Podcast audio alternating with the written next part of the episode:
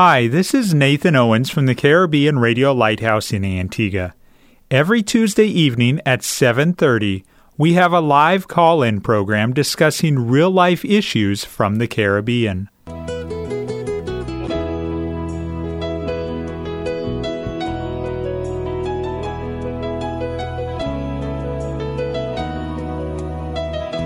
Good evening and welcome to another exciting episode. Sanctify them through thy truth. Thy word is truth.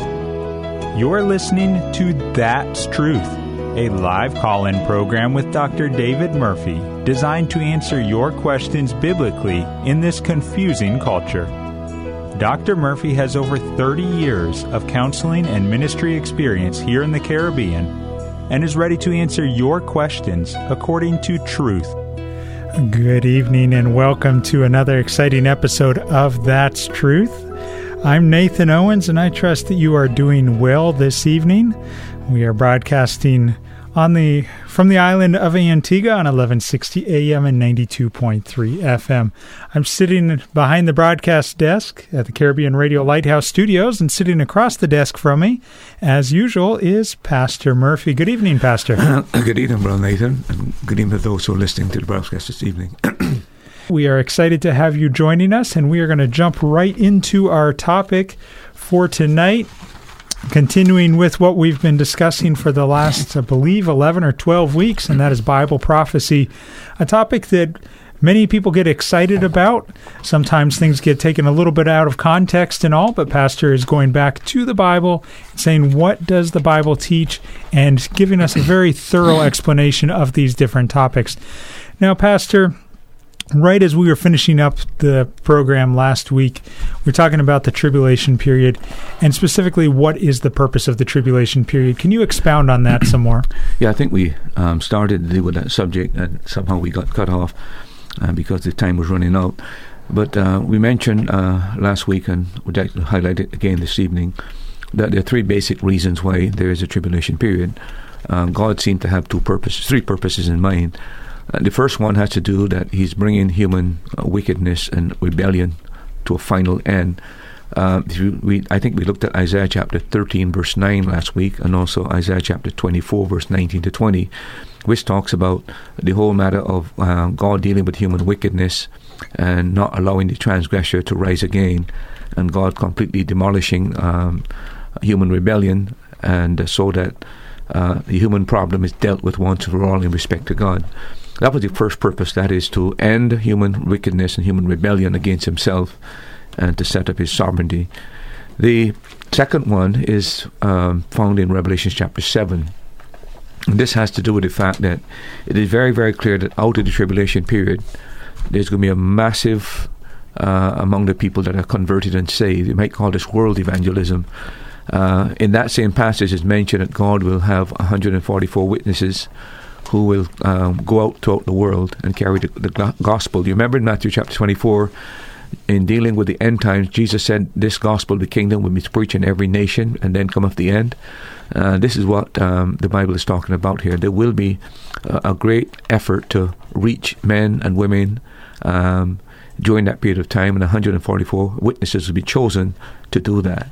Uh, so evangelism, and then at the end of uh, chapter seven of uh, Revelation, we are told that a, a, multitude from every tribe and nation and tongue and people, every ethnic group that no man can number, uh, is the result of their efforts.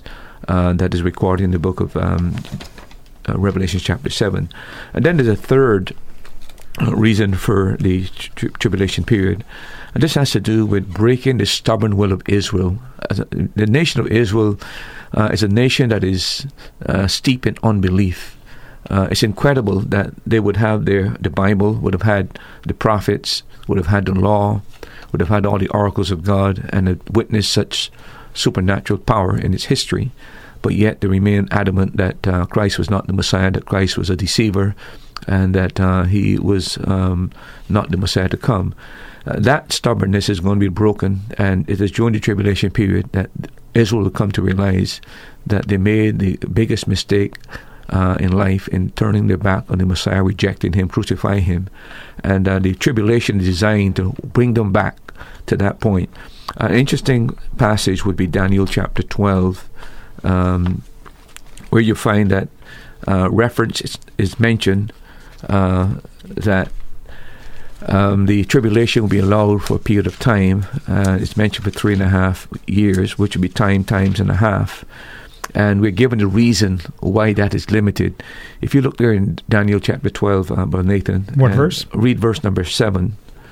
Daniel twelve seven says, And I heard the man clothed in linen, which was upon the waters of the river, when he held up his right hand and his left hand unto heaven, and swear by him that liveth for ever, that it shall be for a time, times, and half.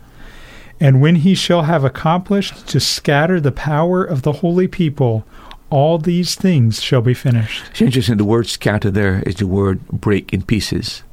Hmm. So his design is to break the will of Israel, really. Uh, and you notice that the limitations of times, a times and a half, three and a half years during that tribulation period. So he's going to um, actually going to refine the nation of Israel and um, purge them of the dross. An interesting passage as well that deals with this is Zechariah chapter 13. Uh, read verse number 8 and verse number 9. All right. Zechariah thirteen eight and 9 says, And it shall come to pass that in all the land, saith the Lord, two parts therein shall be cut off and die, but the third shall be left therein. Verse 9 And I will bring the third part through the fire, and will refine them as silver is refined, and will try them as gold is tried. They shall call on my name, and I will hear them.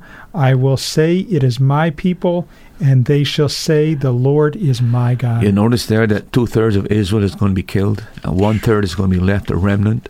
And notice the whole reason for that the refining process. They're going to go through the crucible of uh, tribulation, and there's going to be a mass slaughter of the Jews during that period of time. But God is going to intervene because there's an election according to grace. And Paul talks about this in Revelation, in Romans chapter 11, verse 1 to 32, that the time is coming when the unbelief of Israel will be removed, and that the remnant uh, is going to be saved, and so all Israel is going to be saved. That's referring to the one third of the Israel's population that's going to be saved during the tribulation period. But the slaughter uh, that will take place is designed to break the stubborn will of the Jewish people and bring them to the fact that they've rejected the Messiah, and uh, God is going to chasten them to the point where they're brought to faith uh, and recognize Him for who He is. If God is such a loving God, why is He going to slaughter two thirds of Israel? Well, again, uh, there are always consequences to our actions. And remember, think about this for just a moment. I think I mentioned it last time. Israel has been given over 2,000 years to repent. Uh, you've got a nation that has had more light than any other uh, nation under heaven. Uh, when Paul talks about them in, in, the book of Romans, he begins to catalog all the privilege that they had the covenants, the fathers, the law. Uh, they also had the not only the law and the prophets, uh, but they had the offerings and the sacrifices. Every one of these things were designed uh, to lead Israel to knowledge and to truth and to light. But Israel in the darkness turned away, and uh, now they're paying a great price. To whom much is given, much is, uh, much is required. And a person who, as a matter of fact, could I say this, even when it comes to hell, uh, it is a question of the degree to which persons will be punished. Jesus said, for example, it would be more tolerable for Sodom and Gomorrah than for uh, um, Nazareth and those countries in Galilee, for example, where all his miracles were done. And that is very, very clear that even in the judgment to come, our, the proportion of our judgment will depend on the amount of light we've got. And Israel has had so much light.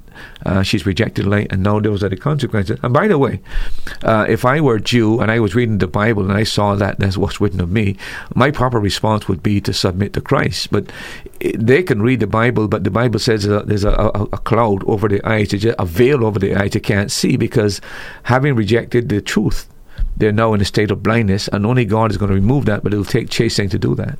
It's not over. Not only sobering for the Jews, but it's sobering for those of us in the English-speaking world who have heard the gospel over and over and over again. And for the individual who's listening tonight and you've heard the gospel, you know what it you must do in order to be saved, and you've rejected that. You've hardened your heart. There, if you don't accept Christ as your Savior, there's going to come a day where you will regret that for all eternity.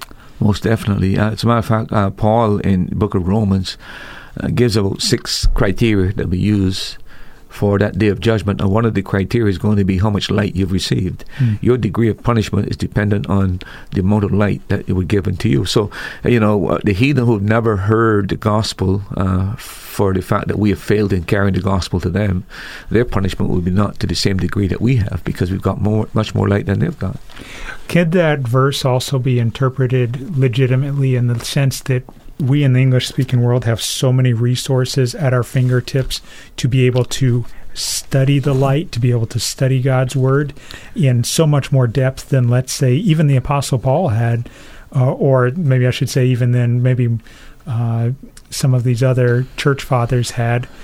Because we have so many resources and we're able to look back on church history and see prophecies. I don't have any doubt about that, well, Nathan. The, the, the, the thing that frightens me is that with all of this, uh, availability of uh, information and data and, and different resources, uh, it seems as though that somehow we've taken those things for granted.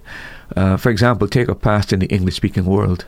Think of a pastor who is maybe uh, a Chinese pastor or maybe uh, a Pakistani pastor who doesn't have access to the, the resources we've got, the tools we've got. Um, and I'm not even sure that even the English speaking pastors take uh, advantage of those resources because it depends on you. They become become become complacent and lazy when we've got too much. Yeah. Uh, but definitely, uh, this generation.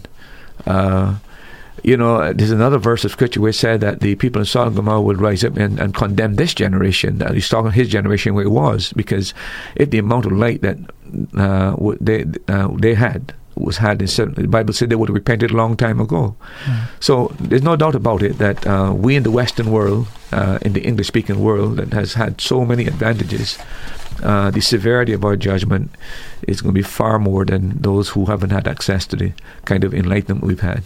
If you've just tuned in, you're listening to That's Truth on the Caribbean Radio Lighthouse. This is a live interactive call in program. It happens every Tuesday evening for 90 minutes, and we are only 13 minutes into the program, so we have plenty of time left, and we look forward to your interaction. I'm going to go ahead and thank you in advance for your interaction. There's a number of ways you can interact with us. You can call and be put live on the air, and the phone number is 1 268 462 7420. Or you can WhatsApp or text your question and send it to 1 268 782 1454. There's also plenty of time for you to go ahead and send a reminder to a friend or family member. Maybe they're in the same house that you are, maybe they're in the same workplace, maybe they're on a different continent, but they can still listen to That's Truth tonight. Just send them a quick WhatsApp, say, hey, That's Truth is on tonight. They're talking about Bible prophecy, specifically about the tribulation period and different uh, events and details that occur around the tribulation period.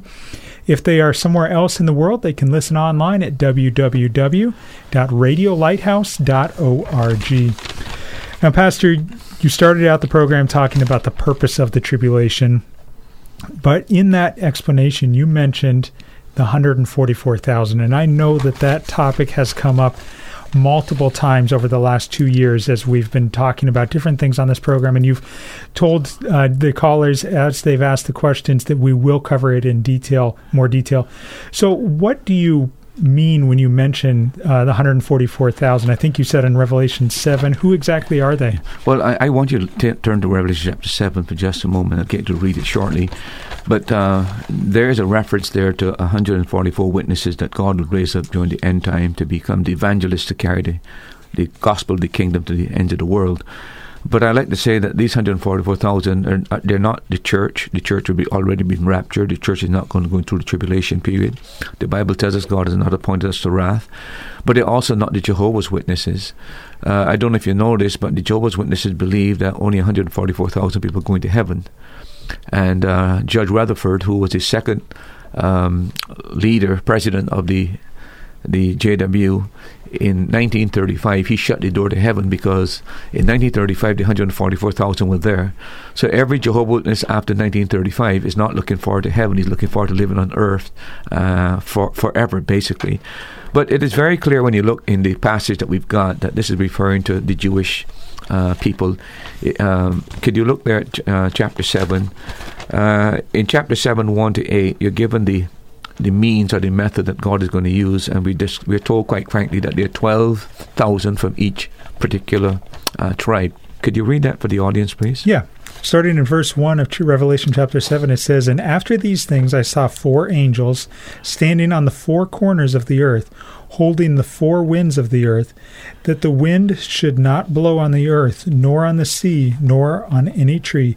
And I saw another angel ascending from the east, having the seal of the living God, and he cried with a loud voice to the four angels to whom was given to hurt the earth and the sea, saying, Hurt not the earth, neither the sea nor the trees, till we have sealed the servants of our God in their foreheads.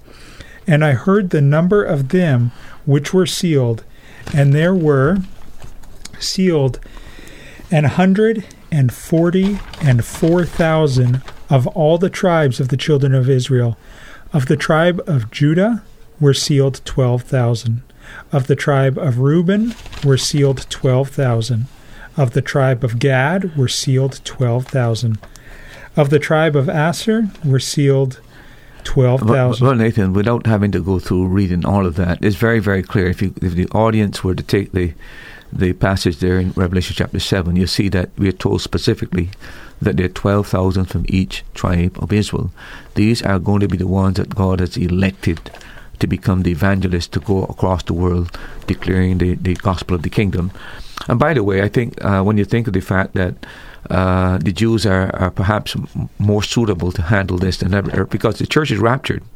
Remember that every Jew substantially is actually learned something about the Bible uh, as far as he may not believe there's a Messiah, but every Jew goes to the, the, the Torah. He must know the Bible, basically.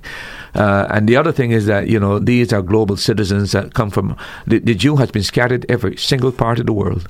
And they are either bilingual or trilingual or quadlingual, but there are people who are, have been able to, to speak several languages. Uh, and the other thing is, you know, um, think about that that having this um, global background, having this uh, capacity to communicate and speak in different languages, having the, the knowledge of Scripture, um, that's there, uh, you can see that they become converted and now begin to see the, the truth that it is. You can see that they're the most suitable people for to do this kind of a work. They already, it's not like taking a pagan, you've got to start the teaching from ABC.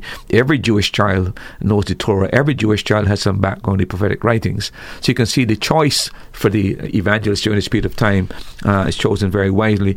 And, and that is why in Ma- Matthew chapter 24, verse 14, the reference is made there that this gospel of the kingdom must be preached in every nation and then cometh the end.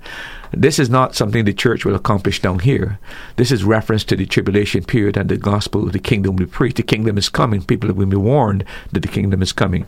So this is going to be the Jews that are going to uh, um, do this work of evangelism. Uh, there are several things that we are told about them, Nathan. Uh, number one, that they are they're Jews. But if you look at Revelations fourteen three, you'll see that um, the reason why these are not JW people, not only are they Jews, but if you look at 14.3, uh, you discover something else about them. Okay, 14.3 says, And they sung as it were a new song before the throne and before the four beasts and the elders, and no man could learn that song but the hundred and forty and four thousand which were redeemed from the earth sees that they're redeemed. They're, they're, they're, redeemed believers. I mean, they're purchased. That's what the whole concept is. So you're dealing with uh, the same concept that we have that these are people that are the, believers redeemed. These are going to be redeemed uh, that are saved during the tribulation period. So they're not only Jews, they're redeemed. But if you look at chapter 7 again and verse 3 and 4, you see that, um, and chapter 14 as well, 14, 4 to 8. All right, chapter 7 and verse what? 3 and 4. Okay saying, Hurt not the earth, neither the sea nor the trees, till the till we have sealed the servants of our God in their foreheads. And I heard the number of them which were sealed, and there were sealed, an hundred and forty and four thousand of all the tribes of the children. See, so you see that they cannot be JW people. I mean, you're talking people who are Jews. You're talking people who are purchased or redeemed. You're also talking people who are sealed uh, by God. And then if you look at um, Revelation nine four, 9 4 says, And it was commanded them that they should not hurt the grass of the earth, neither any green thing, neither any tree, but only those men which have not the seal of God in their foreheads. Right. So this talking about they be protected. You don't. You don't. In other words, during the tribulation period, these are going to be. As a matter of fact, by the time the tribulation period is over, not a hundred and thirty-three, not a hundred and twenty, a hundred forty-four thousand still stand with the Lamb because they're completely protected during that particular period of time. So they are sealed. They're protected. And then there's something else about them in Revelation fourteen and verse four that we're told. That says, These are they which were not defiled with women, for they are virgins.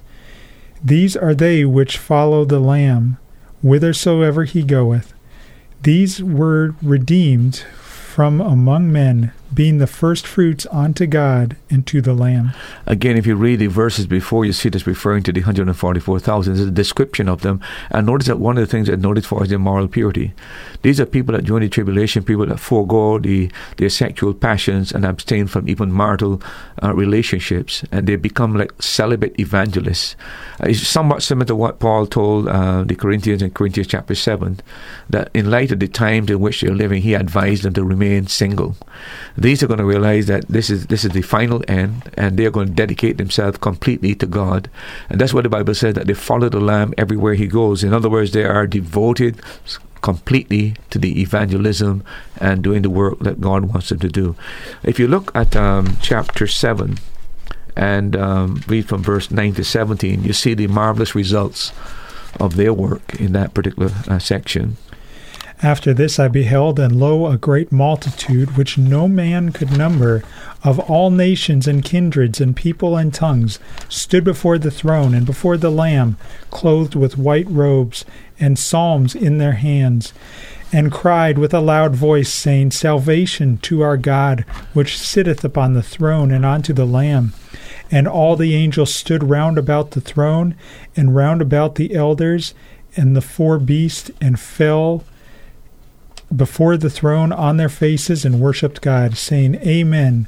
Blessing and glory and wisdom and thanksgiving and honor and power and might be unto our God forever and ever. Amen. Yeah, you want to say amen to that. But notice that, that the byproduct of the ministry of the 144,000 is this vast multitude from every tribe, every nation, every people under heaven. That's the success of the ministry that they're going to have during the tribulation period. So that is why. Um, this is uh, this is not Jehovah's Witness. This is not the church. This is a select group that is chosen by God to do the work of evangelism, preaching the gospel of the kingdom. The kingdom is coming. The millennial kingdom is coming. Repent and uh, put your faith and trust in Christ. They are going to be the ones that will do that work, and they're going to have a tremendous success. And uh, by the time it's all over, they still stand with the Lamb on, on, on the mountain you'll discover later in Revelations, not 140, not 139,000, but 144,000 completely preserved because they bear the seal of God, and God will protect them in very special ways during that period of time. Now, you keep referencing that the, the Jews, right? Yeah.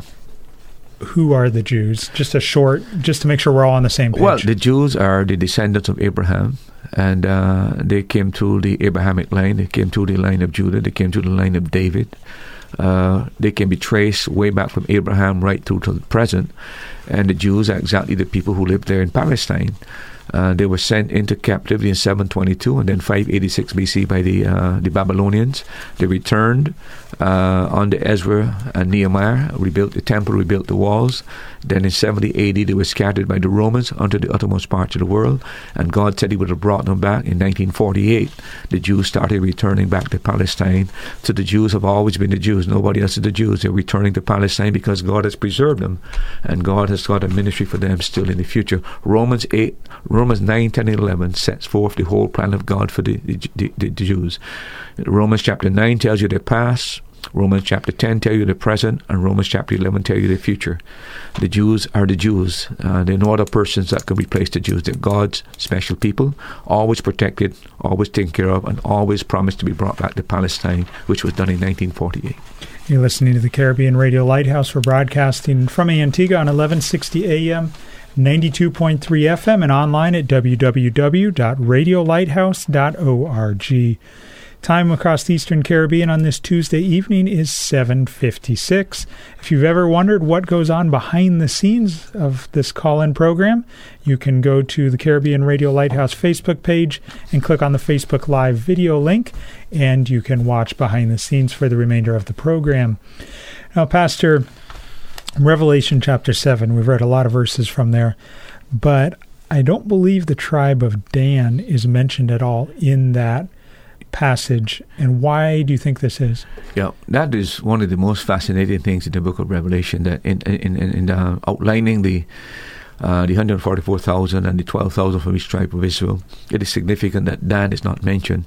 The the nation, the, the tribe that replaced Dan is Levi. Uh, and the reason for that, it is believed, by the way, uh, the church fathers believe that Dan was left out because the, the, the Antichrist is going to come from the tribe of Dan. Uh, so they've always believed that's the reason why he was not included. But there is a better scriptural answer for that one.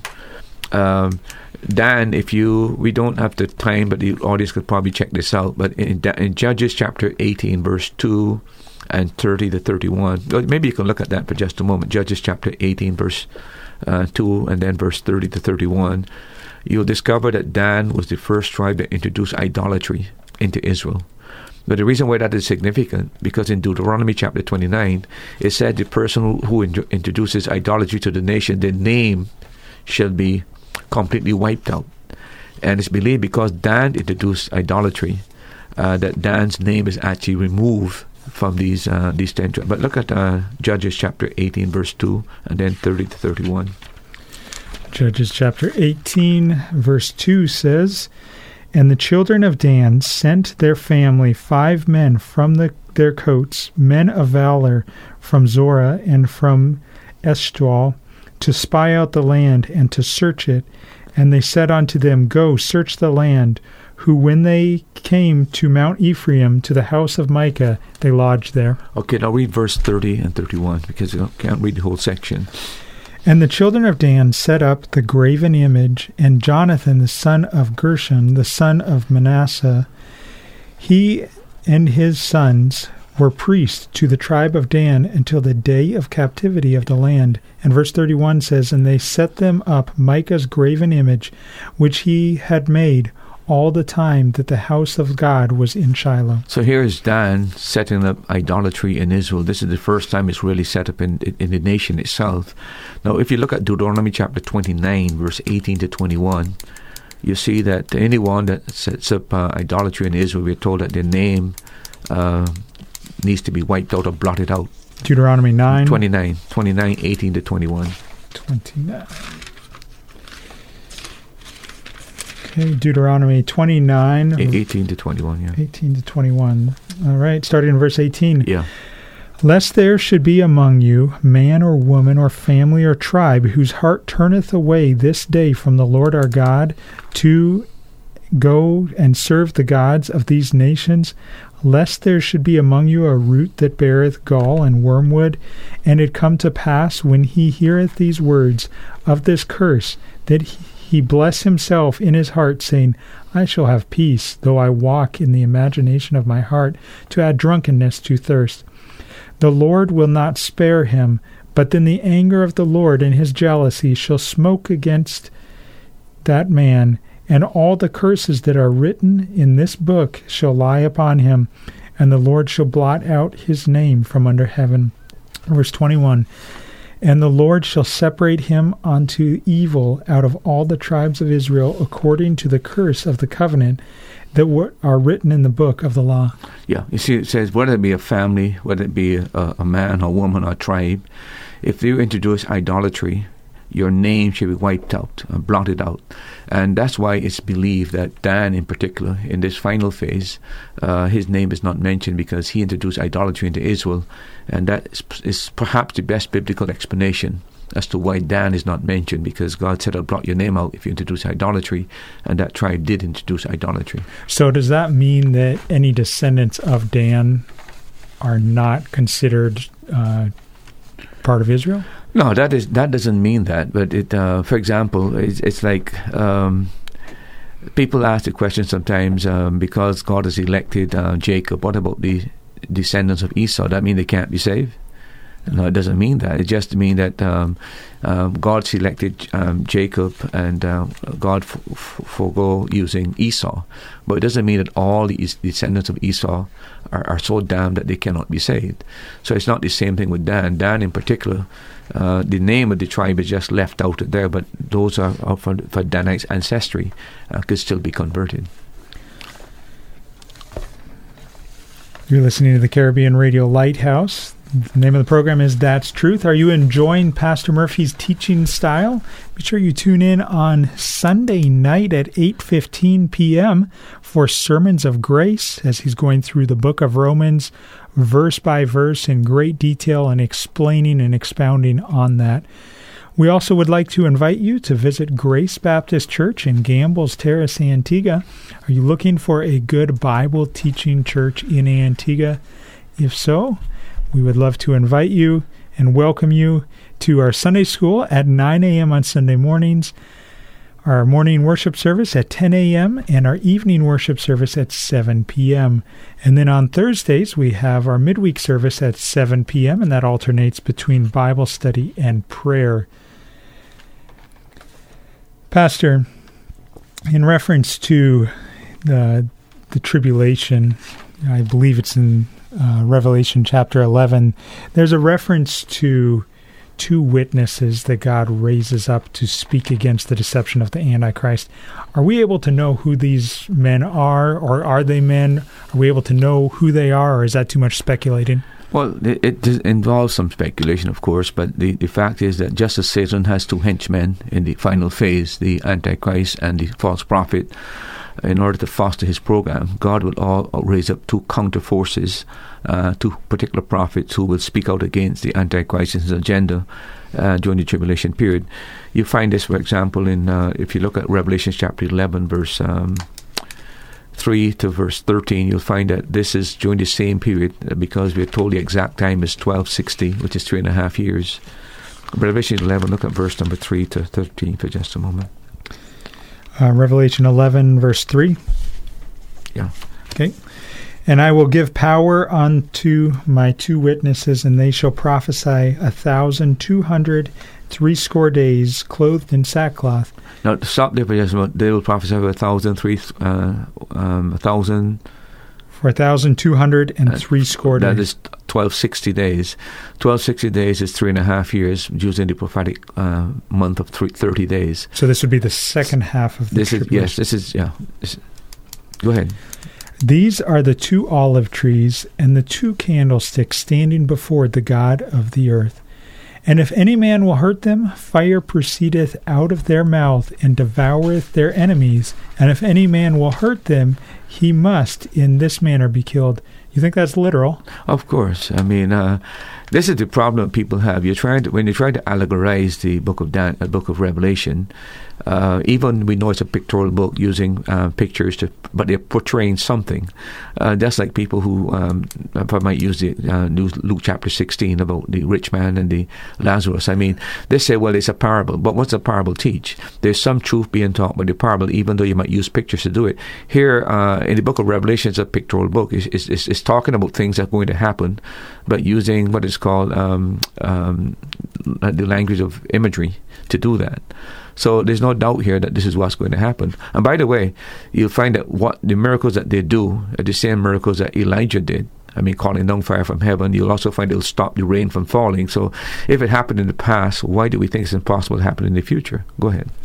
Verse 6 says, These have power to shut heaven, that it rain not in the days of their prophecy, and have power over waters to turn them to blood, to smite the earth with all plagues as often as they will. And they, and when they shall have finished their testimony, the beast that ascendeth out of the bottomless pit shall make war against them, and shall overcome them and kill them. And their bodies shall lie in the street of the great city, which spiritually is called Sodom and Egypt, where also the Lord was crucified. You notice uh, where was the Lord crucified in Jerusalem? Jerusalem. See, so they're going to be they're going to die in Jerusalem. But go on reading, please. And they of the people and kindreds and tongues and nations shall see their dead bodies three days and a half, and shall not suffer their bodies to be put in the graves. And they that dwelt upon the earth shall rejoice over them and make merry, and shall send gifts one to another, because these two prophesied torments them that dwelt on the earth. Yeah, you'll discover as well that they're going to see their bodies rise uh, when they, they lived three day, three and a half days in, in Jerusalem. And, and by the way, notice they would not have their bodies to be buried because there's no greater insult to a Jew uh, than to leave the body exposed. And, and this is the, the ultimate insult against God's prophets who are going to prophesy and bring judgment upon the earth and call down fire and uh, turn water into blood, just like Moses did. And uh, the whole world is going to rejoice when these men are slain. And then the Bible said their body going to be there for three and a half days, and then suddenly the whole world will see their bodies rise. Now, of course, that could never have happened except in modern times. What is happening in Israel today because of technology? We can see exactly what is going on.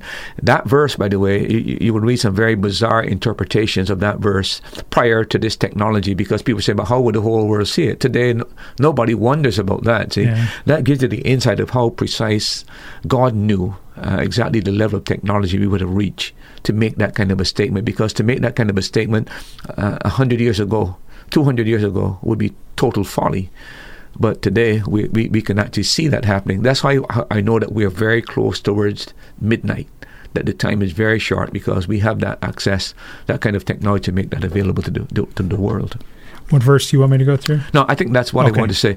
And the, the point I'm making here is that these are two people that Go- God would raise up.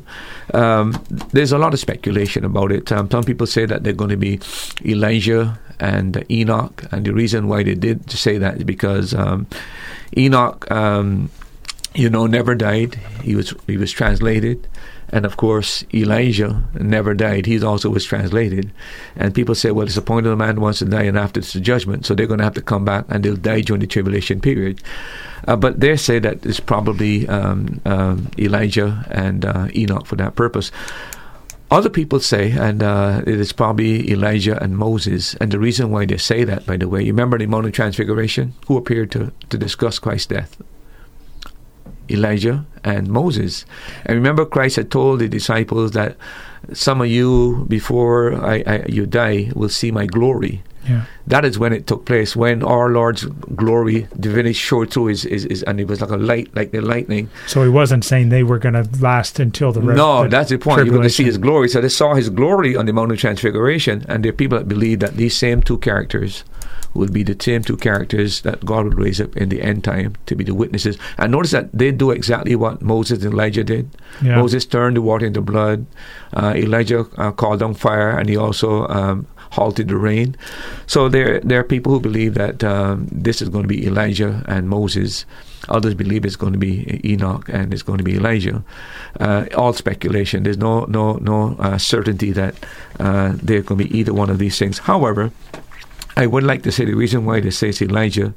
Several things. Number one, he never tasted death. Uh, number two, he was present on the Mount of Transfiguration. Uh, number three, Malachi 4 uh, 5 says that he was sent, God was send Elijah before that great and terrible day. Malachi chapter 4, verse 5. And then, of course, um, he's the one that stopped rain for three and a half years. This same person will do for three and a half years as well. And above else, he was a prophet. Uh, and the other one is uh, Enoch. Enoch, uh, for example, um, we know he never died. But according to Jude chapter 4, not chapter 4, it's only one chapter in Jude, Jude 4, Enoch was a prophet, prophet the seventh from Adam who prophesied the Lord coming back uh, uh, in, in judgment. And just just look at Jude 14 and 15, uh, Nathan, and just read that. It's a, Yeah. a fascinating prophecy that this uh, this prophet made. Jude 14 and 15. Yeah. And Enoch also, the seventh from Adam, prophesied of these sayings Behold, the Lord cometh with ten thousand of his saints, to execute judgment upon all, and to convince all that are ungodly among them of all their ungodly deeds which they have ungodly committed, and of all their hard speeches which ungodly sinners have spoken against him. That's a prophecy of the second coming, believe it or not. I Hmm. mean, here is the first human prophet prophesying that the Lord is coming back to judge. Interesting. Yeah, it's fascinating. But again, we notice he used the word used ungodly, ungodly, ungodly, ungodly. Uh, so that's why it's believed that he's probably going to be one of those prophets because uh, it's be a fulfillment of his own prophecy there in the book of Jude 14 and 15. But that is uh, that's the, the extent we can say. We we don't know for certainty. The Bible doesn't give you the names, and of course we like to speculate a lot. And uh, there's a similarity between Elijah and Moses and these same prophets. And then we all know that uh, Elijah never was never died. He was translated, and Enoch was translated as well. So there's some possibilities, but we really can't speak with great certainty. But most likely they're going to be Jews. Oh yeah, they're, they're, they're going to be Jews. I don't. There's any question about that at all. They're going to be Jews. You know, I find it very interesting in light of what you were talking about, how the Jews, even today, who may consider themselves secular, they're still going to have the basis of uh, the what happened with Moses in Egypt, and those that would be alive at this time. Their mind surely would be reflected back Yeah. to those Yeah. those miracles. That is why Paul was such a great theologian, the Apostle Paul. I remember he was thought, sat at the feet of Gamaliel, the great teacher, and Paul knew the Old Testament. So when he came to faith in Christ, I mean, you, can just imagine the light he began to see when he began to study with a different, looking through the spectacles of Christ and looking at this. It's like when you begin to understand that, that, you know, that these are written about me and you go into scripture and you begin to look for him in every single book of the Bible, whether it be a prophet or priest or, or some particular act, you begin to see him in a way that you've never seen him before. And I think this is what will happen with a lot of the Jews. They still have a great knowledge of scripture. Pastor, a quick question from a listener in the Caribbean. Good night, Pastor. How does God answer prayers from two groups of people that are praying for opposite things? For example, the Super Bowl last Sunday night. If Christians are praying for one team to win and Christians on the other side are praying for their team to win, how does God answer, choose which team to, or which prayer to answer? If I could answer that question, I'd be a, I'd be a real Superman. I don't know that, but I will tell you this. I, I, I uh, you know, I am a kind of a person when it comes to these different activities like sports and so on. I, I don't know I need to pray for somebody to win. I just pray that the best team win, to be very honest with you. I think that we get carried away with these things we should be praying about, we don't pray about. So I, I'm, I'm not, I can't tackle that question. Um, I, I don't know how to answer that question. I think that be a sovereign act of God. The other things that we need to, to factor in as well. Uh, I don't think that every single thing on, on earth happens because God made it happen. I think the individual makes choices, and I think the team that prepared the best, the team that was um, better equipped, the team that was better focused, uh, I think that all of those are factors that are taken into consideration. Are you saying God's not in control of everything? I, I'm saying that there are things that human beings are allowed to do because we are free moral agents. If God's in control of everything, it means that God is responsible for sin. And the Bible makes it very, very clear that God does not tempt anybody to sin, neither can he be tempted by evil. So, in, in, in, in trying to explain the uh, concept of God's sovereignty, we know that God is sovereign and that this whole course of history, it will follow the course that he has set. There's no question about that. But people make uh, moral decisions and make um, and those decisions have consequences. To say that God makes me do everything that I do uh, makes me know I'm no longer a moral creature. I'm a robot, and I don't think anybody with any kind of reasoning. Uh, could believe that we could hold anybody guilty for any kind of crime if God forced me to do uh, th- those kind of things. I don't think it is a proper understanding what the biblical doctrine of the sovereignty of God is all about. Time across the Eastern Caribbean on this Tuesday evening is 8:15. This is a live interactive call-in program and we'd love for you to interact with us. You can call and be put live on the air. The phone line is open and waiting for you. The phone number is 1-268-462 7420. I know I just said that really fast, so I'm going to slow down a little bit and give it to you again. 1268 462 7420. If you'd rather WhatsApp or text, you can send your message to 1268 782 14 54. No matter how you're joining us tonight, we are glad that you are listening and that you are thinking about what is being taught. And I trust that it will be used as others ask you questions about end times and is the Bible really true? And you'll be able to use this information to answer their questions. Now, Pastor, the tribulation, the church is not going through it, correct? Correct. So why not just throw up my hands? Why should I spend time studying and be interested in the tribulation at all? Why do I? Sh- why should I care about it? Well, I, I think that when we realize what's going to happen during this period of time, there, there are several things. I mean, number one, the fact that God is included in His Word is obviously designed uh, for us to benefit from uh, some some aspect of it. Uh, Paul tells us in 2 Timothy chapter 3, 16 and 17 that all scripture is given by inspiration of God and is powerful doctrine for reproof, for correction, and instruction. So clearly there is some benefit for it. And when you look at the tribulation period, there are some things that you learn about man, for example. The fact that man is rebellious, the fact that man is easily deceived. Uh, what will shock you that we go through the millennial kingdom They've experienced all the. There's, I mean, uh, people a hundred years are like nothing in the tribulation period. So you've seen all the blessings of God, and then at the end of the tribulation, uh, at the end of the millennial kingdom, Satan is loose and he's still able to go back and deceive the world to follow him again. It gives you an idea that man is susceptible to deception in spite of all the blessings of God of a thousand years of his rule of Christ. So I think that is interesting that, um, that, that that man is so easily deceived. The other thing, of course, is that the fact that God is holy and God is gracious and God is just.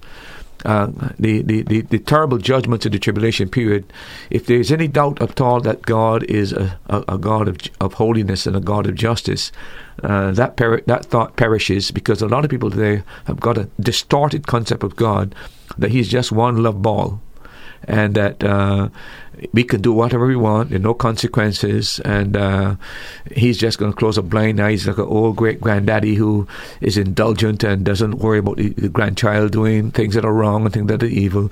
That's the concept we have of God. But isn't love his primary characteristic and everything else just, just kind of a subset? That's a mistake. If you check the, the scriptures, it's always uh, interesting to know that God always showed himself holy first, and then he showed love. That's why in the book of the, the whole Old Testament, the emphasis is on holiness of God. You come to the New Testament, the emphasis on love. The distortion is is if you if you're aware that God is holy, that's His regulatory characteristic. Every other attribute of God is regulated by His holiness. So if it is love, it is holy love. If it's mercy, it's holy mercy. It's holy compassion, uh, and that's what people fail to understand. The lopsided presentation of the love of God today has led to the state we find ourselves in, where there's such a moral uh, decline and, and such moral looseness that people no longer to care about whether or not what is right, what is wrong, what is moral, what's immoral. I think we've helped to create that state by failing to emphasize the holiness of God. And when you come to Revelation, there's no doubt at all that this is a God of holiness is acting judicially uh, to, to deal with man finally and uh, so that man who has been sitting with impunity finds that there's a final end to God's patience and His long suffering, and He begins to judge. And of course, the other thing you can learn from the the, um, the tribulation is the craftiness and the subtlety and the deceptive power of Satan. How he uses religion, the, the mm. false prophet, uh, how he uses uh, signs and wonders, these men that call down miracles and, and point towards worship the beast. Uh, we should not be surprised that one of the chief methods of Satan is to always infiltrate the church and use religion to get his uh, get his operatives within the. And Paul deals with that in the book of Second uh, Corinthians when he talks about Satan um, displaying himself as an angel of light, and he also talks about false prophets who are servants of Satan and we need to be aware of that. I think these are some things that we can learn. So I would say that because uh, the Bible actually uh, has it and ha- is there for us for learning, for understanding. The other thing I think that uh, it should give us a sense of gratitude and a sense of thankfulness to God that we we're not going to go through this, and that God in His grace and His mercy will rescue His church. Uh, not to go through this time of wrath and tribulation. And it also gives a sense of expectation and hope that we know that before it gets to this worsening state, we will not be here. We will be gone. So we look expectantly to, for the Lord's return. And then the um, the other thing I think that is uh, crucially important uh, about this as well is that um, you remember in Genesis chapter 18 uh, when God was going to destroy Sodom and Gomorrah? You know what he said? Should I hide this from my servant Moses? In other words, God always wants to bring his people into his confidence to let them know what his plan is. Uh, and that is a marvelous uh, verse there in Genesis chapter 18, verse 17. He's going to destroy Sodom and Gomorrah, and he, he, he, I must tell I must tell Moses. I want Moses to uh, to, uh, um, to hear that. Sorry, Abraham to hear that. And I think when it comes to his people, uh, he wants his people to know exactly what his plans are so that when we begin to see certain things happening, we don't panic and we don't lose heart. We just recognize this is part of the plan of God and it's going to happen. You were talking about Satan using religion as deception in the uh, the end times. Do you really believe that Satan is using religion in deception here in Antigua in 2020, uh, in Montserrat, in the Caribbean? I don't have any question about that. He's always been uh, his strategy and his plan. As a matter of fact, you go back to Tower Babel in the book of Genesis, where they're trying to build a tower up to heaven uh, to create a name for themselves. That's where idolatry started. And the mastermind behind idolatry, read uh, the book of Corinthians, behind idols, they're demons.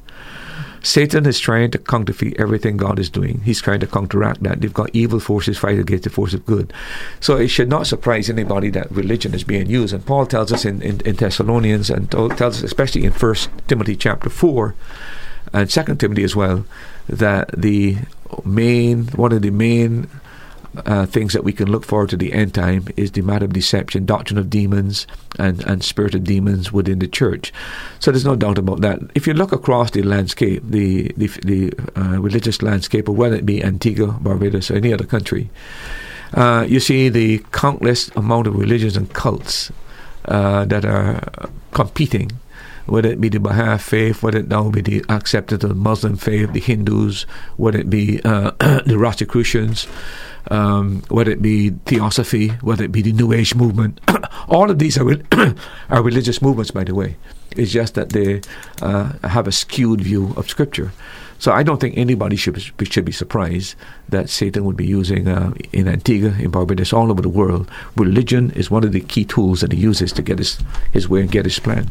But isn't religion the way that I can know that I'm going to heaven? Well, it's not religion that we're talking about. We talk Christianity. We're talking about living faith in Christ. Uh, religion is, is, is, is virtually man searching for God. Christianity is God's have searched for man and found man and offered man a way of salvation. So man is not working his way uh, to God. That way has been provided. That way has been made. And a, a, a true person who is saved and, and genuinely converted is a person who comes to Christ and put their faith and trust in Christ. He's not searching for a way to God. That way is already there. He recognizes the way that God has prepared, and he turns to Christ in faith and accepts Christ in faith. So we're not looking for another way. That way has already been there, and the road has already been, been, been built for us between God and man. That has been preached through Jesus Christ. Pastor, we have a WhatsApp question from St. Martin. Thank you to the individual who sent it in. The question is Good night. After the rapture, can one still make it to heaven? I think we discussed this at some, length before, and uh, we made a reference in the Second Thessalonians, where the Bible says that uh, because those who do not acknowledge the, receive the truth today, God will give them strong delusionment that they believe a lie. And this is where um, I, I kind of believe this myself that people who have access to the truth and who have been exposed to the truth who have willfully rejected the truth in this period of time. And the Bible says, because they've rejected the truth, God will judicially blind them so that they don't understand the truth when, when the final phase comes. This is part of God's judgment. You know, it's the same thing with Israel. Israel is now judicially blinded. Read Romans 9, 10, and 11. Because of the rejection of Christ, uh, God has judicially blinded the nation as a nation. Individual Jews could come to faith and trust in Christ. But I would not um, uh, in any way give anybody any hope who has been exposed to the gospel today, who understands the gospel, who even believes the gospel but has never received the gospel and, tr- and, rejected the gospel. I think when that day comes, uh, God says, I'm going to make sure that you don't believe. I'm going to make sure that because you're rejecting the truth, you cannot continue to sin with impunity our choices have consequences. And God warns us about this so that when it does happen, we can't say He didn't warn us. It's just like people say there's no hell, but if God has done everything to, to make sure that you don't go to hell, He actually, actually sent His Son. He sent all kinds of warning signs. What can else can God do if you deliberately reject what God says to do? And that is why uh, people who reject the gospel now will find it extremely, almost impossible uh, to be able to come to faith and tr- knowledge because of Second Thessalonians chapter two. But there will be people that get saved during the tribulation. Oh yeah, yeah. Uh, there's no. We just talked about Revelation chapter seven, where the 144,000 are, are chosen by God to become evangelists, and a great multitude that no people can none. But think, don't remember today that there are more people who don't know the gospel than know the gospel today. I mean, you've got about maybe I think we profess about one billion Christians, etc. But we have a, a world of what seven billion, eight eight billion, Seven something. billion. something. Yeah. So you've got a lot of people who are still not uh, have never re- re- heard the gospel. They're, they're places who've never heard the gospel. They're, they're languages that the gospel has not uh, been translated into. So there's still a mass amount of people, and the Christian the Christian church can't seem to keep up with the population in terms of reaching because the other thing is that we're losing missionaries. We're not having more missionaries. We're having less missionaries today, uh, and that means the need is even greater. You're listening to That's Truth, a live interactive program broadcasting from the Caribbean Radio Lighthouse. Thank you to the individual who sent in that question. We appreciate your listening and encouraging others to listen. Pastor, a word, and I've been looking forward to talking about this topic, but a word that often is used in connection with the tribulation is the word Armageddon. What specifically does this mean? Yeah, well, Armageddon is probably one of the best known prophetic words when it comes to dealing with end time prophecies. Uh, everybody thinks that Armageddon normally refers to the end of the world. You, you know that is, as a matter of fact, it was Ronald Reagan uh, who said that this may be the generation that will experience Armageddon. Of course, he's gone and dead. Armageddon hasn't come, but he had said that. Uh, and then you remember in 1988 there was a, a black bu- a blockbuster movie uh, called Armageddon where they were going to have this uh, asteroid the size of Texas supposed to collide with planet Earth. So it's a biblical term that uh, is a sensational term that is used uh, even by the movie industry. But the Bible speaks of Armageddon as a very specific event. Uh, it is mentioned only in, in the book of Revelation. If you look at Revelation chapter 16, verse 16, uh, Nathan, just read that, please. Revelation. Revelation 16, 16. And he gathered them together in a place called in the Hebrew tongue Armageddon. Yeah, this. If you read the passage before, you'll find that all the armies of the earth are going to be uh, coming against Jerusalem in the final phase to create what is called the final solution, the complete wiping out of the Jews, the destruction of Israel. You remember Hitler decided he had the final solution. During the end time, at the climax of the uh, just before the millennial kingdom is established, and our Lord will come back and, and destroy the armies of the earth. But we're told in that passage, all the armies of the earth will be gathered against Jerusalem, and uh, this is called the Great Battle of Armageddon. So uh, the, the word itself, by the way, um, comes from two words: the word Har, which means mountain, and Megiddo, which is a city um, that is in northern part of ancient Israel. So it's really um, Armageddon really refers to the city of Meg- Megiddo. Uh, Megiddo was a, a, built on a hill uh, and, uh, and the mountain part of it. So we hope uh, the word Armageddon is referring to the mount of, Megiddo. In the scriptures, uh, there are different names for this same um, uh, this same place. Sometimes it's called the Valley of Jezreel. Other places called the Valley of Esdraelon. And it's also called the, the Plains of Megiddo or the Valley of Tena. But this is the place where there will be a convergence of all the nations' armies coming against Israel in the final phase before Christ comes back in his glory and destroys the armies of the world.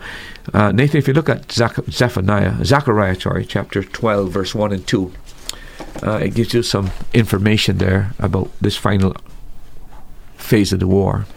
Zechariah 12, 1 and 2. uh-huh. The burden of the word of the Lord of Israel, saith the Lord, which stretcheth forth the heavens, and layeth the foundation of the earth, and formeth the spirit of man within him.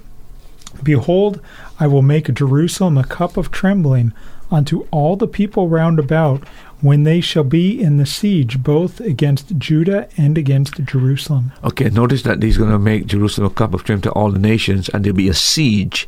Look at chapter 14, verse 1 and 2, same, chap- same book, Zach- Zechariah. Behold, the day of the Lord cometh, and thy spoil shall be divided in the midst of thee. For I will gather all nations against Jerusalem to battle.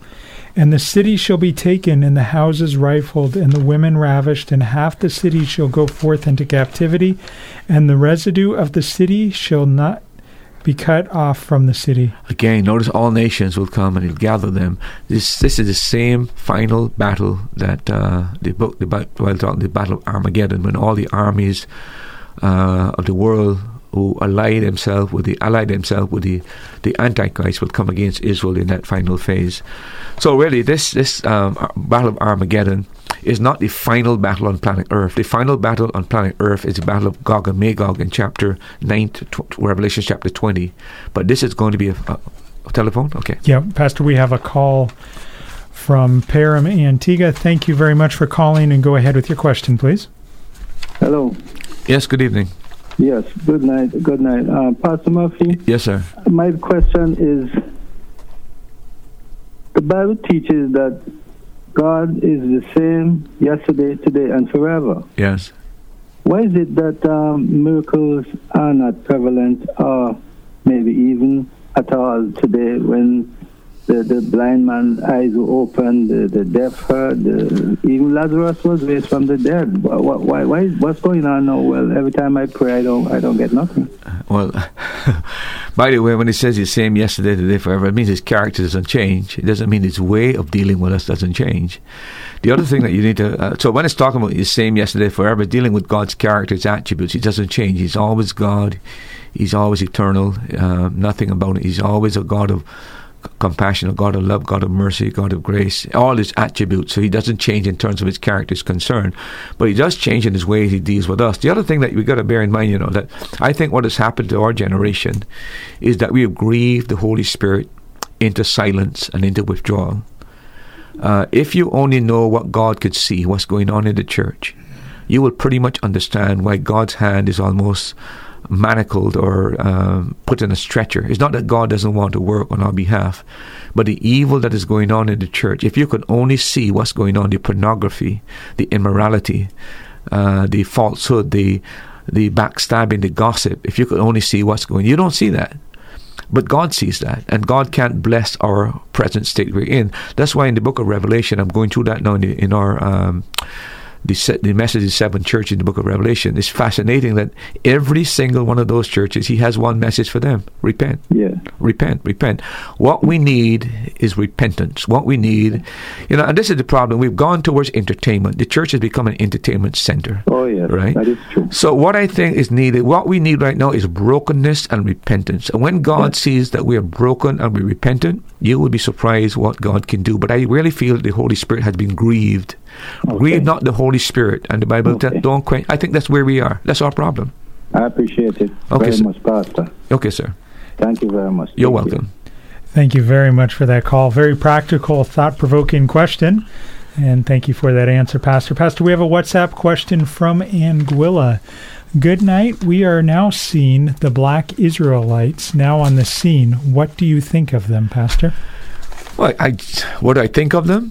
Uh, you, you know, Israel had rescued a lot of them, by the way, from the Ethiopia um, when they had this war, and um, that's during the time of uh, Selassie. Um, Israel had brought. I think it's a good thing. Um, you know, historically, it's believed that um, they go back to uh, Solomon, Solomon's time. So I think the fact that the Jewish nation have actually brought a lot of them back into Palestine, I think that is recognized by Israel. That is, uh, they're not just uh, pigmentation that makes you a Jew. It's a commitment to, to God and the, the God of Israel.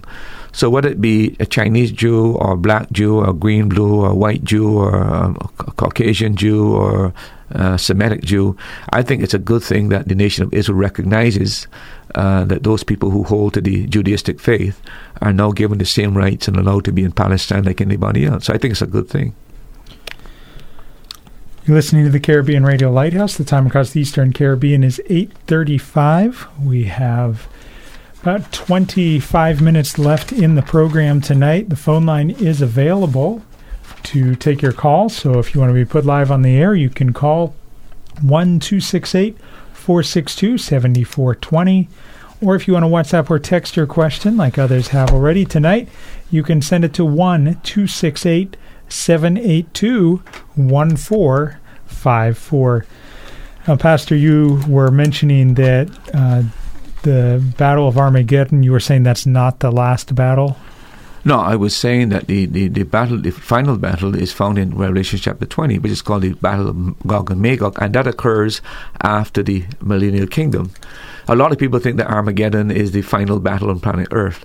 It's the final battle where before Christ comes back to deal with the nations of this world and set up its kingdom. But after the millennial kingdom, we're told that the devil will be loose for thousand, after a thousand years and he will go and deceive uh, the nations. And that means that people will be born during the tribulation period and even living under the, the rule of Christ, uh, almost an idyllic paradise. Yet he is able still to deceive people. The problem, you know, people talk, think the problem is the environment. The problem is not the environment. The problem is human heart. That's the problem.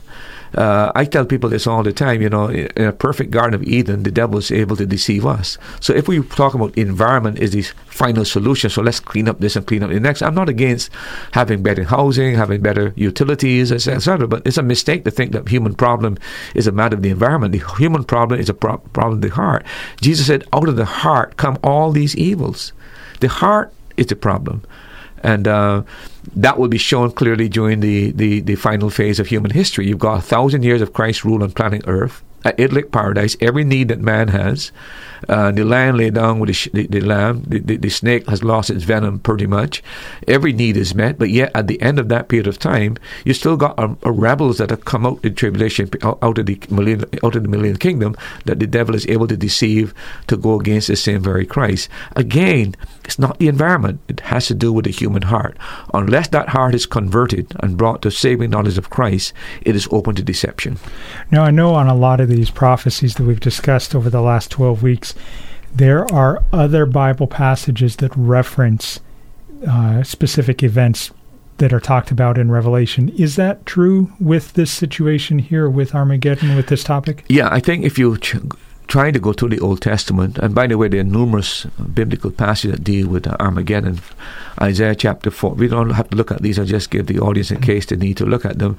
Isaiah 34, verse 1 to 16, covers the same battle of Armageddon. Isaiah 63, verse 1 to 6. The book of Joel, chapter 3, verse 1 to 17. Uh, Zechariah 12, 1 to 9. Zechariah 14, 1 to 14. Malachi 4, 1 to, 1 to 5.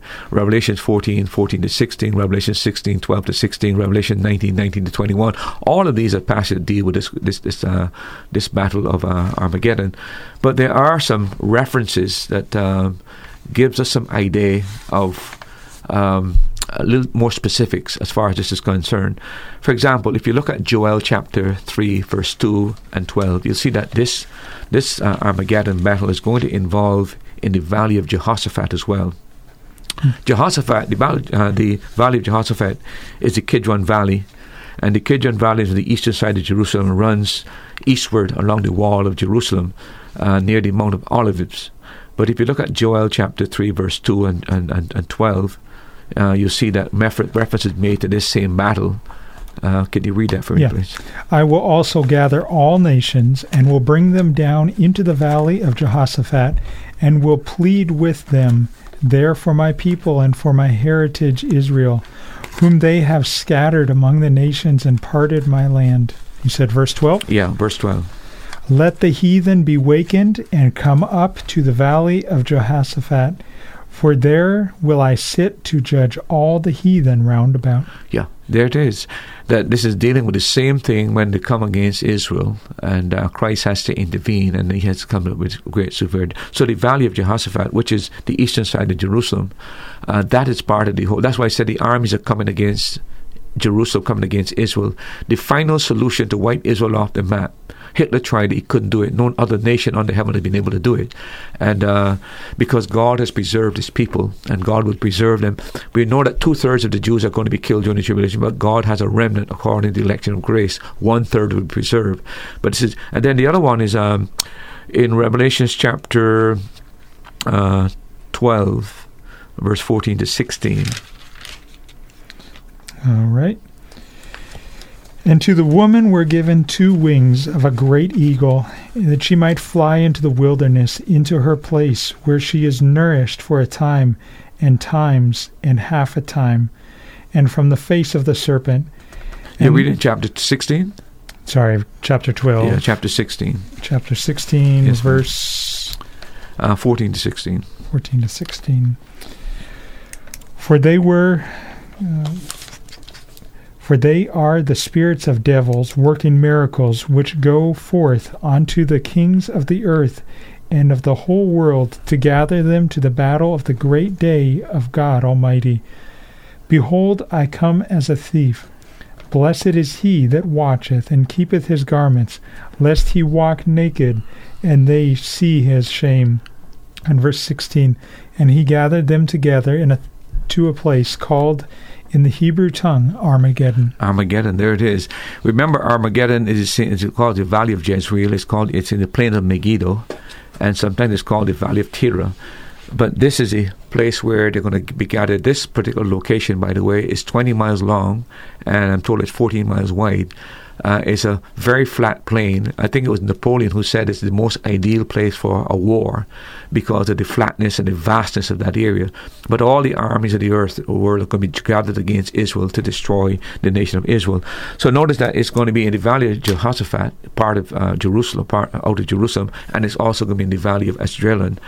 The other thing that uh, is significant, if you look at Isaiah chapter 34, uh, this is perhaps a, a fascinating part of it, by the way. Isaiah 34. Yeah.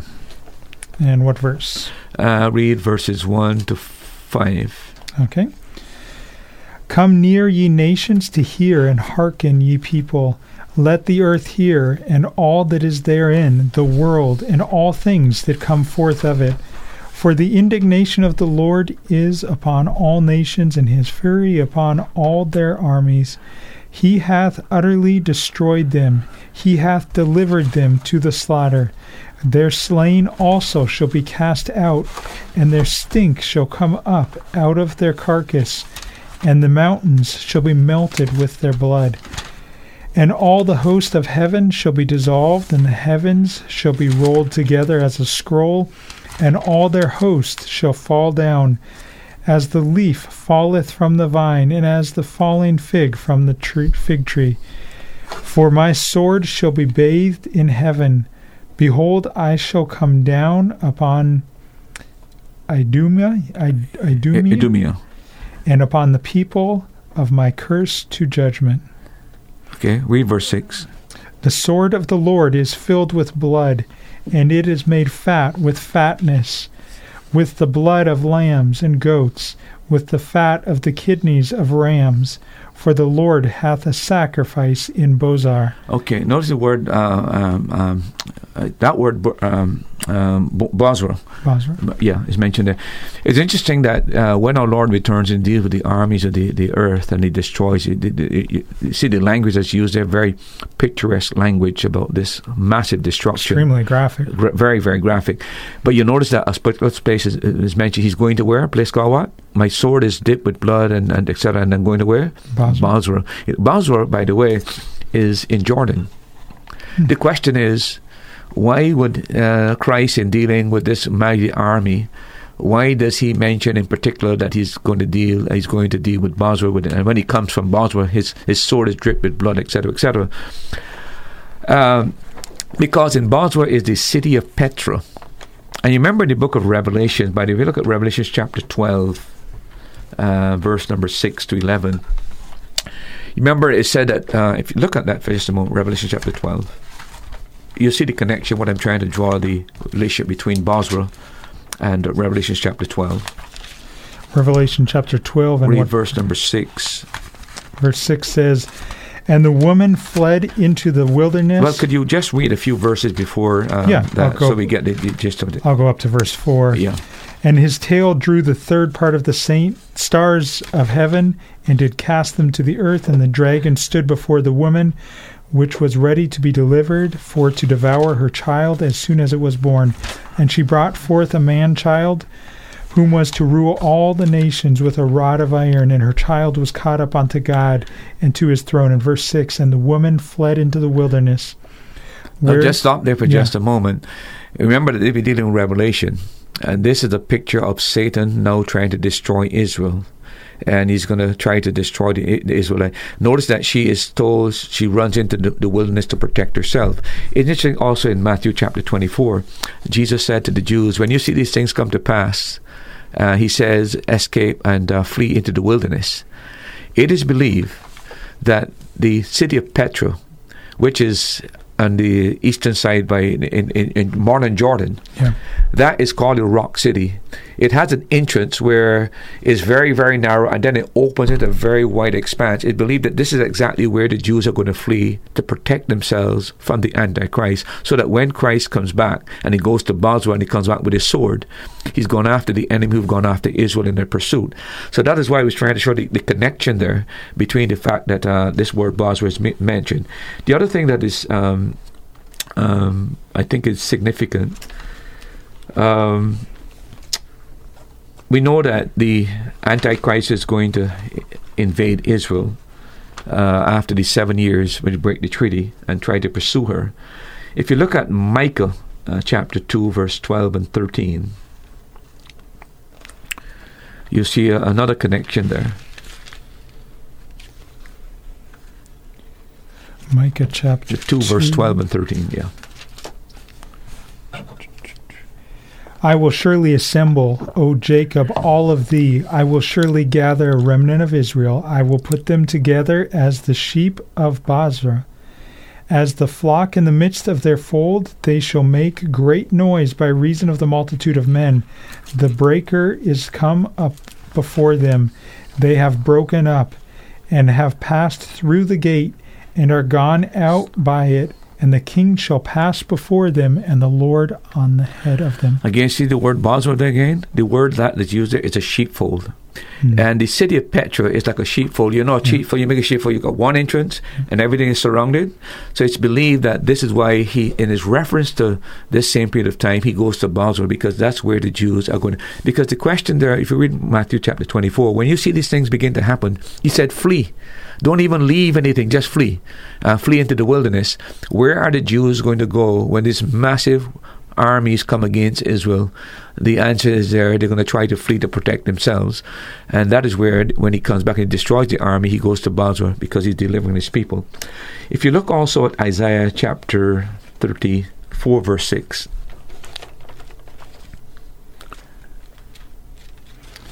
Isaiah chapter 34 and verse 6 reads The sword of the Lord is filled with blood, it is made fat with fatness, and with the blood of the lambs and goats, and the fat of the kidneys of rams. And the Lord hath a sacrifice in Basra, and a great slaughter in the land of Idumea. Same thing, because that's where that's where Basra was. It was in Edom, and that is now where modern Jordan is, and that's where the city of Petra is. But notice that again, the same thing. He's, he's got this massive slaughter. He's slaughtering in Basra, and then look at Isaiah chapter sixty-three, verse one to three.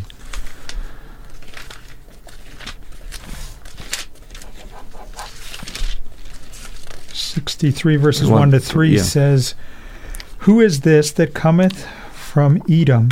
Why dyed garments from Basra? This is a glorious in his apparel, traveling in his in the greatness of his strength. I that speak in righteousness, might, mighty to save. Wherefore art thou red in thine apparel, and thy garments like that treadeth in the wine fat? I have trodden the winepress alone, and the people there was not with me. For I will tread them in mine anger, and trample them in my fury, and their blood shall be sprinkled upon my garments, and I will stain my raiment. Same thing. The, the, the imagery there, by the way, is like a wine press. You know, wine press, you put all the grapes in a hole, and then people stand up on them and scatter them because that's how the Jews would do it. And then, of course, the, the, the, the juice would drain out. The Lord is comparing his destruction of the people in that place of Basra. He's, he's like a, a, a man who is in, in the wine press stamping on, on, on, on, the blood is all on the, the garment, etc., etc. Again, notice that in every case, Basra is mentioned. And it has to do with the same time when uh, he's coming back to protect his people Israel because of the armies of the earth trying to destroy the Jewish for the final solution. God intervenes, but notice that Basra is mentioned particularly, and Basra is currently in Jordan, uh, where Edom was. So uh, Revelations talks about, I mean, the, the Old Testament talks about these different places the Valley of Je- Jehoshaphat, uh, the Valley of Esdraelon, or what we call the Valley of Arm, um, Armageddon, and also this particular place called Basra. And, and all relates to the same time when our Lord comes back to deliver his people Israel from the onslaught of the nation, the world. It's interesting, he said, I'll make Jerusalem a cup of trembling. Nobody wants to handle her. And by the way, that's the way the world is today. Yeah. The UN, for example, if you check the amount of uh, times that they've voted against Israel vis a vis the Palestinians, there's no doubt that there's a prejudice against the nation of Israel within the UN nations. Uh, without America today to defend Israel within the UN, uh, quite frankly, I think the land probably will be taken away from Israel given, given to the Palestinians. This is the situation, and as we go towards the end time, uh, Israel is going to be seen to be this problem with the world.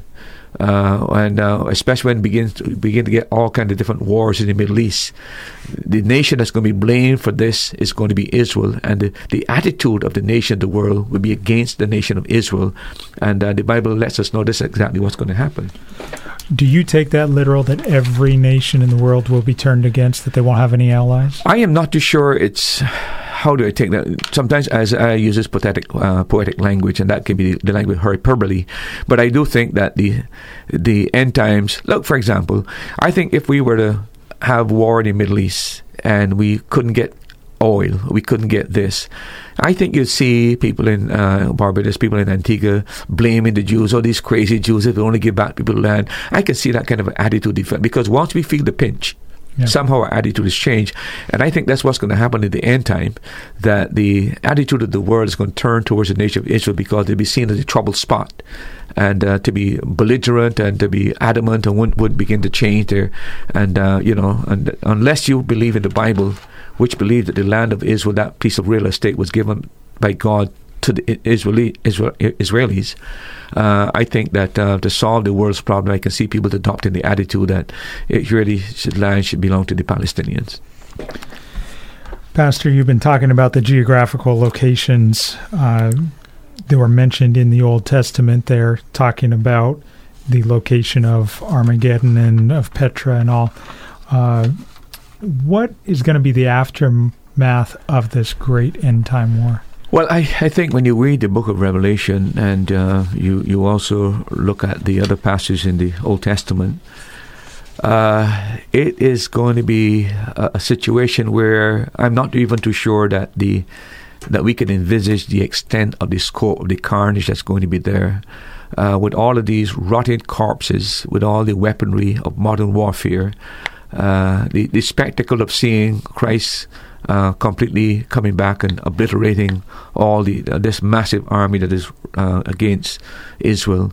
Uh, can you, in, for one moment, imagine, imagine the rotting mass of putrid human flesh that is there? And there's an interesting verse, uh, Nathan, in Revelations 14 which gives us an extent of the, the slaughter that will take place. Uh, if it were not in the Bible, we would find it almost incredible to believe. But in Revelation chapter 14 to 20, it makes it clear that the blood is going to flow for 180 miles. And it's going to be up to the, the, the, the bridle of the of the horse, which is about three feet. So imagine uh, a river of blood, uh, three feet high, flowing for 180 miles. That's the extent the Bible explains this kind of a slaughter that's going to be there. Could you read Revelation chapter 14, verse 17 to 20? And the angel came out of the temple which is in heaven, he also having a sharp sickle. And another angel came out from the altar, which had power over fire, and cried with a loud cry unto him that had the sharp sickle, saying, Thrust in thy sickle and gather the clusters of the vine of the earth, for her grapes are fully ripe. And the angel thrust his sickle into the earth and gathered the vine of the earth and cast it into the great winepress of the wrath of God. And the winepress was trodden without the city, and the blood came out of the winepress, even unto the horses' bridles, by the space of a thousand and six hundred furlongs. Yeah, if you check that out, it's 180 miles, and up to the bridle is about three to four feet. So that gives you an idea of the kind of slaughter we're talking about. That's why the the armies of the earth coming against Israel in the valley of Jezreel. And uh, it is almost inconceivable to imagine what carnage that would be and how much blood would be shed in that day because when our Lord comes back, He doesn't come back in compassion, He comes back in anger and wrath. And man's glory will finally be destroyed, and uh, all opposition and rebellion against God will be uh, finally resolved. And the story, the Bible makes it very clear, it will all end, and we know it's all, how it's going to end. God will have the last word, uh, but what a terrible day that's going to be. Pastor, as we wrap things up in the program tonight, we've got two minutes, two and a half minutes left in the program. How do all of these events that we've been talking about relate to the second coming of Christ? And do you really believe he's coming back? Well, remember uh, what we're talking about here is that uh, we're talking about the fact that uh, our, uh, the tribulation period precedes the second coming of Christ. The second coming of Christ is not the same as the rapture of the church. The rapture of the church is when the church is taken out. The rapture of the church was a mystery. It's not told in the Old Testament, and it is one of those truths that were kept for the church.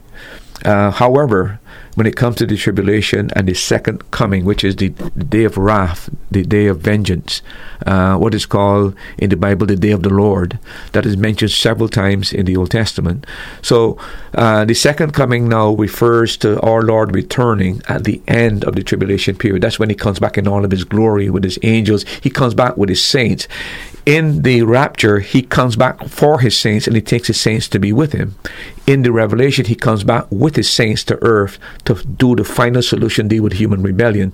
So he is coming back, uh, uh, and uh, there's no question about that. And for, um, there are so many things in the Bible that support the fact that he is, is, is, is, going to come back. Um, let me just share some of the not we have enough time to, to deal with that, but there are so many facts in the Bible that helps establish that He's coming back in His second coming. For example, our Lord uh, referred to His uh, return explicitly uh, in the in the scriptures. It referred a hundred and uh, 1,845 times. It's mentioned the 1, second coming. Yeah. It's mentioned 1,527 times in the Old Testament. I'm talking the second coming and is mentioned 318 times in the New Testament. So collectively, when you take all the verses that deal with the second coming, you're dealing with 1,845 verses. Now that, how can anybody ever question the Lord's second coming with that body of, of information, that body of truth? That can only be a skeptic or agnostic or person who's an atheist. But there's no Christian under heaven that have that kind of data could never doubt the fact that our Lord is going to return. Uh, the other thing, the second coming of Christ, his second coming, is mentioned 23 times out of the 27 books. So you've got 27 books in the New Testament, and in 23 of those books, there's reference to the second coming. The emphasis is that he is returning. He's returning. We've, in the last 30 seconds of the program tonight, Pastor, what words of encouragement would you give to the believer who is listening and is saying, I'm almost discouraged or uh, depressed by hearing about all that's going to happen in the future? All I would say, people get ready. The train coming. Our Lord is going to return, and that's our hope. That's our joy. We don't look to politicians. We don't look to government. We look to Him. That's our hope as Christians. To keep your focus on Jesus Christ, keep your radio dial tuned to the Caribbean Radio Lighthouse. We're broadcasting the truth from God's Word, the unchangeable source of truth. Keep your radio dial tuned to CRL and make sure that you tune in next week here on the Caribbean Radio Lighthouse as we continue to discuss practical topics and how they relate to you. Thank you for joining us for today's program. We pray that the Holy Spirit uses the truths shared from God's Word to strengthen your faith. Now you've heard it. That's truth.